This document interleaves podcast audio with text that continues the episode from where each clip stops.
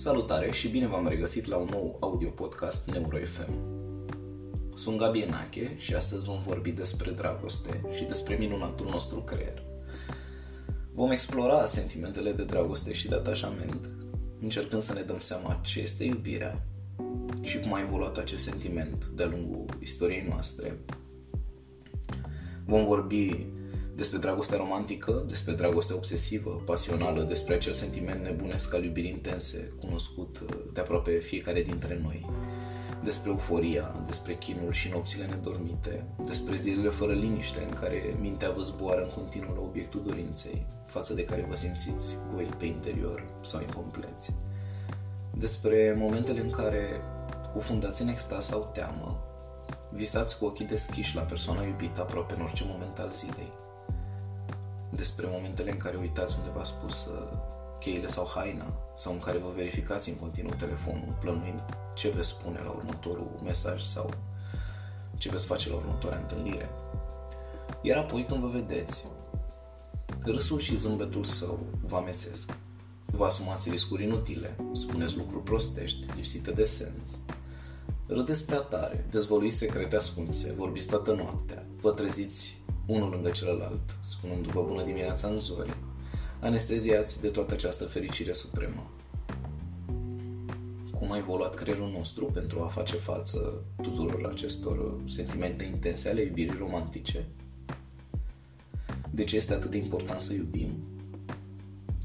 În primul rând, dragostea romantică intensă nu este doar o simplă idee modernă vorbim despre acele aspecte ale dragostei romantice care sunt prezente în toate culturile lumii. Și mă refer aici la plăcerea intensă, amețitoare, la suprimarea apetitului de mâncare, la accentuarea trăsăturilor bune ale persoanei iubite și diminuarea celor rele și, nu în ultimul rând, obsesia și dorința noastră sexuală.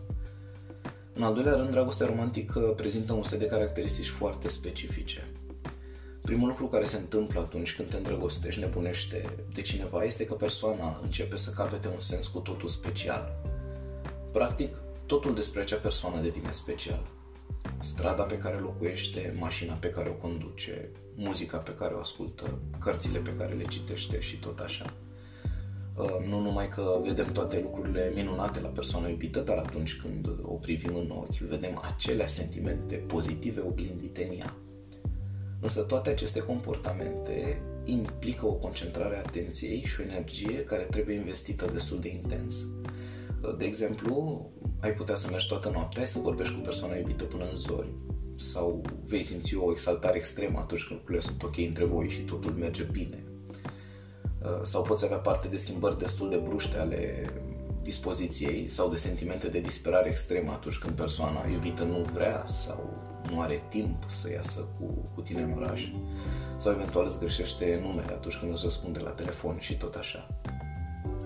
De asemenea, uh, vor apărea tot felul de reacții corporale, cum ar fi slăbiciune în brațe sau în picioare, fluturi în stomac, gura uscată, noduri în gât sau alte tipuri de reacții corporale asemănătoare. Și vorbim în esență de trei reacții principale apărute ca urmare a îndrăgostirii.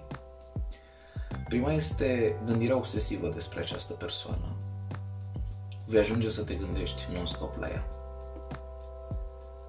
A doua este dorința de conexiune emoțională. Vei vrea neapărat ca persoana iubită să te sune, să îți spună te iubesc sau să îți scrie. Iar a treia reacție constă în motivație intensă pentru a câștiga acea persoană, pentru a fi mereu împreună, fericiți și până la adânci bătrâneți. Problema este că toate aceste reacții sunt foarte greu de controlat Iubirea romantică este practic ca o febră. Vine și pleacă, iar acest lucru este destul de independent, de independent de voința noastră. Psihologii sociali care au intervievat oameni cu relații de lungă durată au descoperit că etapa inițială și cea mai intensă a dragostei romantice durează de obicei de la 9 luni și până la 2 ani, pentru a fi înlocuită mai apoi, la majoritatea cuplurilor, de o formă mai puțin intensă de prietenie iubitoare, adică de atașament ce se întâmplă în creierul nostru atunci când ne îndrăgostim? Păi, odată apărute fiurile dragostei, vor fi precedate inevitabil de o activitate ridicată în rețeaua cerebrală a dopaminei, o rețea responsabilă de starea noastră de euforie, de dorință, concentrare, motivație și energie, unele dintre trăsăturile esențiale ale iubirii romantice.